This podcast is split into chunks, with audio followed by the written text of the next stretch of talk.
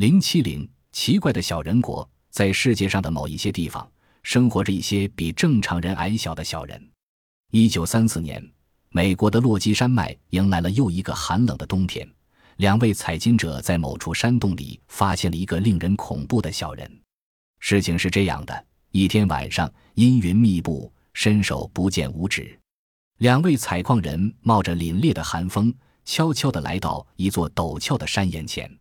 白天，他们早已在这里安好炸药，只等夜深人静便准备引爆。晚上时机到了。他们点燃了引线，躲到一边。只听得轰一声巨响，烟雾散去，岩石崩塌的地方露出了一个黑乎乎的山洞。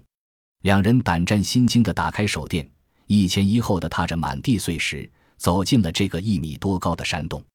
山洞里的气氛阴森恐怖，又暗又湿的洞顶不断向下滴水。他们克制着内心的恐惧朝前走。幸亏这山洞并不深，不一会儿。两人便走到了尽头，采金者们这才松了一口气。突然，电筒的光柱下竟然出现了一具尸体，那是一个侏儒，端端正正地坐在那里，睁着一双空洞的眼窝盯着他们看。两人吓得魂不附体，转身就逃，可没逃多远，发现并没有什么异样，他们这才转念一想，活人还怕死人不成？于是便返身回去仔细查看。采金者们小心翼翼地走进侏儒，用手巾将干尸抱出了洞，连夜送往卡斯帕市医院，请医生们做出科学的鉴定。鉴定的结果令人大吃一惊，原来那干尸生前竟是一个六十多岁的老人，身高只有四十八厘米，犬齿较为发达。从这一点来看，他很可能是个食食生肉者。干尸的发现轰动一时，人们蜂拥而来，想看个究竟。干尸是看到了，心中的疑团却出现了：难道世上真有小人国？到了五十年代，类似的怪事又出现了。一天，几位地理学家在南美洲的安第斯山脉考察，一位学者猛然抬头望去，看见前面山崖上有几个模模糊糊的小黑点，他一时兴起，便招呼同伴攀上山头去看个究竟。他们扒开乱草。顺着一条隐约可见的小路，艰难地朝上走。走着走着，黑点慢慢清楚了。原来那居然是一个个一米多高的洞穴。他们弯着身子进了山洞，在山洞的尽头，几个精心摆放的干枯人头赫然在目。他们抑制着内心的激动，带回了人头。经过生理化验，这些比拳头略大的人头竟是成年人的头颅。于是便旧话重提。难道美洲地区真的存在小人国？科学家告诉我们，世界上确实存在个子矮小的民族。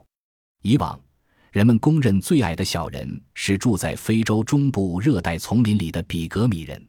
比格米人平均身高只有十二至十四米，他们的皮肤呈暗灰色，头大肚凸，臂长腿短，鼻子和嘴唇都十分肥厚。比格米人过着游猎生活，与外界接触很少。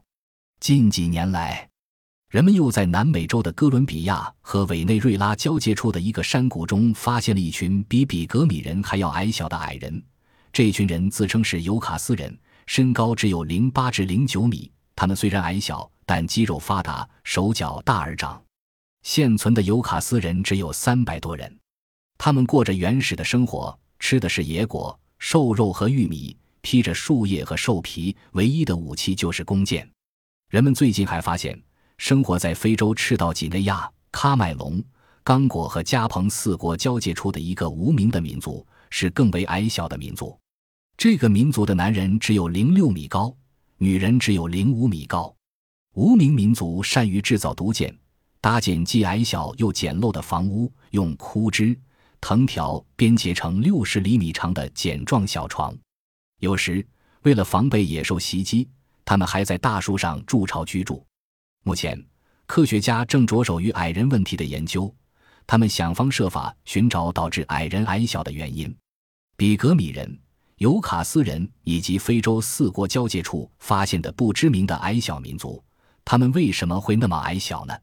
有些科学家认为这是环境造成的。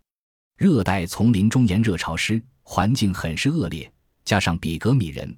尤卡斯人和无名民族全部过着原始的捕猎生活，蛋白质来源不能充分保证，所以身材长得矮小。但是这些人的观点受到了挑战。有人就问：同样是生活在热带丛林里，为什么比格米人、尤卡斯人和无名民族的成员要比他们邻近部落的成员矮小得多呢？另一些科学家则认为，身材矮小是由遗传因素决定的。父母的个子高大，生出子女的个子也高大；父母的个子矮小，子女的个子当然也就矮小。如此遗传，一代又一代，比格米人、尤卡斯人和无名民族成员的个子便越来越矮小。但是，这种说法也有不足之处，即很难说明为什么比格米人、尤卡斯人和无名民族他们的祖先个子会那么矮。现代科学的研究使得人类对这个问题有了新的解释。许多科学家发现，比格米人也好，尤卡斯人也好，无名民族也好，他们的体内都存在一种叫类胰岛素的生长激素含量不足的问题。这些矮人体内这种激素的含量只及正常人的十三，而类胰岛素激素则是人体生长的调节剂，缺少了它，生长就会缓慢，甚至停滞不前。遗憾的是，科学家现在还没弄明白为什么单单比格米人、尤卡斯人和无名族的成员会缺少这种类胰岛素激素。也许这与他们的地理环境和生活习惯有关吧。